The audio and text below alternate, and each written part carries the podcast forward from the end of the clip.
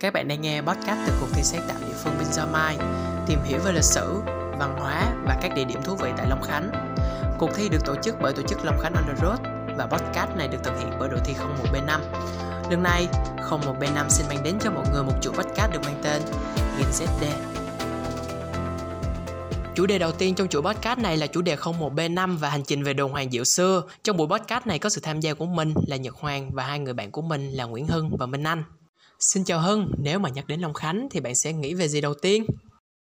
Mình sẽ nghĩ về các loại trái cây như chôm chôm, sầu riêng, măng cụt cũng như cái khu vườn trái cây mát mẻ mà khi đến đây ta có cảm giác yên bình, nghỉ ngơi cũng như thưởng thức những trái cây thơm ngon mà thiên nhiên ban tặng cho chúng ta. Vậy còn bạn thì sao? Minh Anh?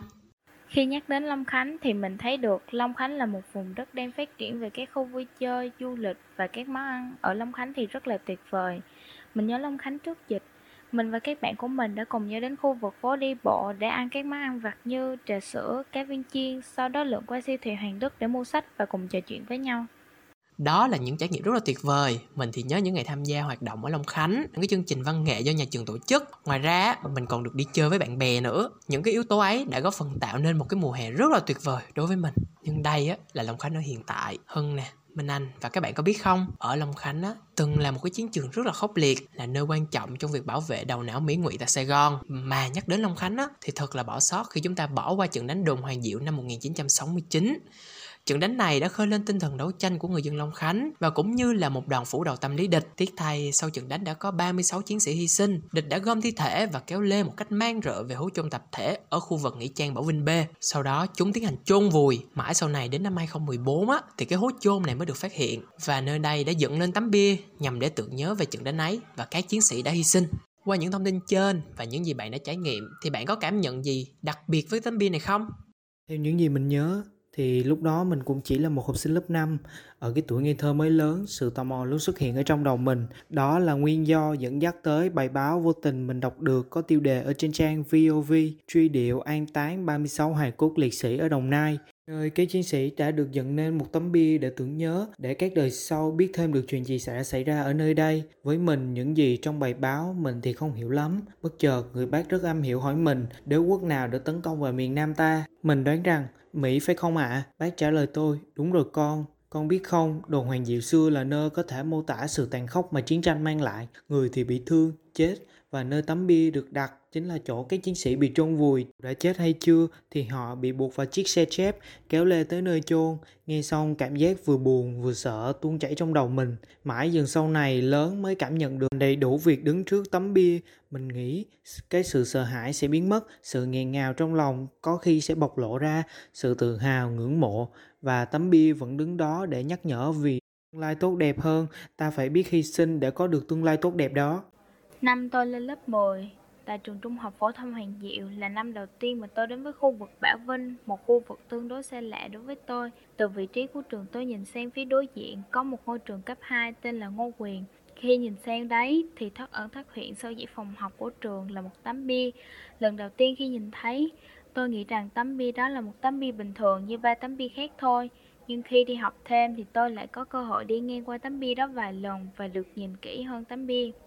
Bây giờ tôi mới thấy tấm bia đó thật là đẹp, thật là tráng lệ rồi dần dần nảy sinh một sự tò mò và thích thú đối với tấm bia đó.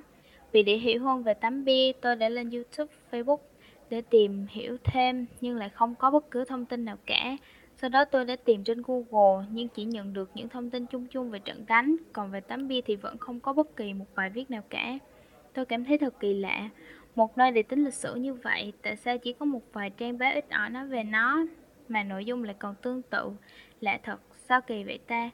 Đôi khi tôi nhớ đến tấm bia, trong lòng tôi lại có những suy nghĩ, những thắc mắc khó có thể trả lời. Sau khi nghe hai bạn chia sẻ cảm nhận về cái tấm bia này, với tư cách là một cựu học sinh của trường Ngô Quyền thì Hoàng cũng đã có những cái trải nghiệm riêng của bản thân với cái tấm bia này và Hoàng xin phép được chia sẻ cho Nguyễn Hân, Minh Anh và các bạn cùng nghe.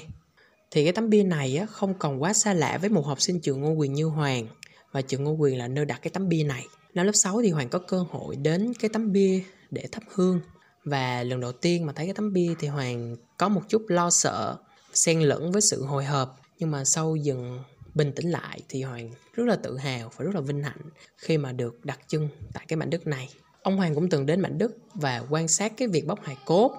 Ông nói với Hoàng, là một người từng tham gia chiến tranh, nhìn sự việc này ông có chút nghẹn ngào. Tuy họ không phải là đồng đội thân thiết, nhưng họ là những người đồng chí. Họ đã không may mắn như ông, họ đã ngã xuống. Nhưng những gì họ để lại là một bầu trời tự do, một nền độc lập lâu bền cho ông, cho con cùng hưởng. Nghe ông kể, Hoàng có thêm động lực. Hoàng đi tìm thông tin qua các trang báo, các trang mạng và đặc biệt là từ các thầy cô trong trường của Hoàng đang theo học nữa. Từ những thông tin trên, Hoàng yêu lịch sử hơn. Có thể nói tấm bia ấy đã giúp Hoàng trở thành một người như ngày hôm nay. Một Nhật Hoàng yêu lịch sử, yêu những gì đã trải qua ở quá khứ. Thì uh, thời gian trôi đi, chiến trường năm xưa giờ đã trở thành một cái khu dân cư sầm uất. Mà đất ngã xuống của họ, những con người bất khuất đã trở thành cái ngôi trường để đào tạo bao lớp học sinh, trong đó có cả Hoàng. Năm lên lớp 7, lớp 8, Hoàng rất là tích cực tham gia các hoạt động của trường. Các hoạt động như văn nghệ, kể chuyện thì Hoàng sẽ ưu tiên những cái chủ đề về lịch sử Long Khánh, đặc biệt là về cái tấm bia này. Sau nhiều thời gian, tấm bia dần trở thành một cái người bạn quen thuộc với Hoàng.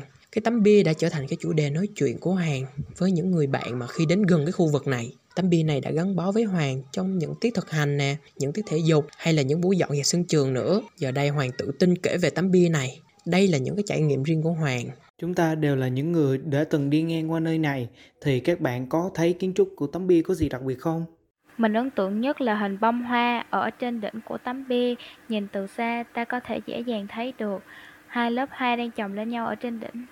Hoàng ấn tượng nhất là cái phần đế Hoàng đã được đến cái tấm bia này để quan sát cũng như là thắp hương Thì thấy cái phần đế được chia thành ba tầng Nhìn rất là trang trọng và vô cùng là lạ mắt Thì thấy ấn tượng về cả tấm bia Nhìn từ xa tấm bia như một bông hoa đá mọc trên ngọn núi cao.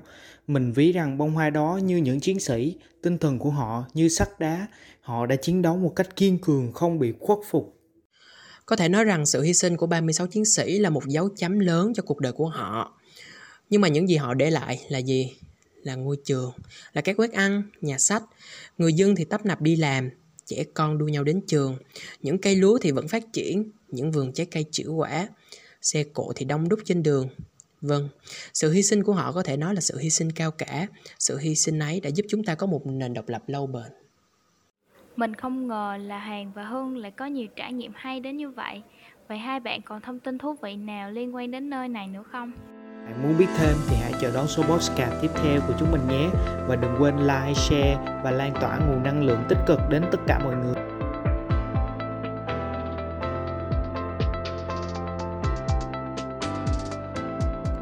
Xin chào và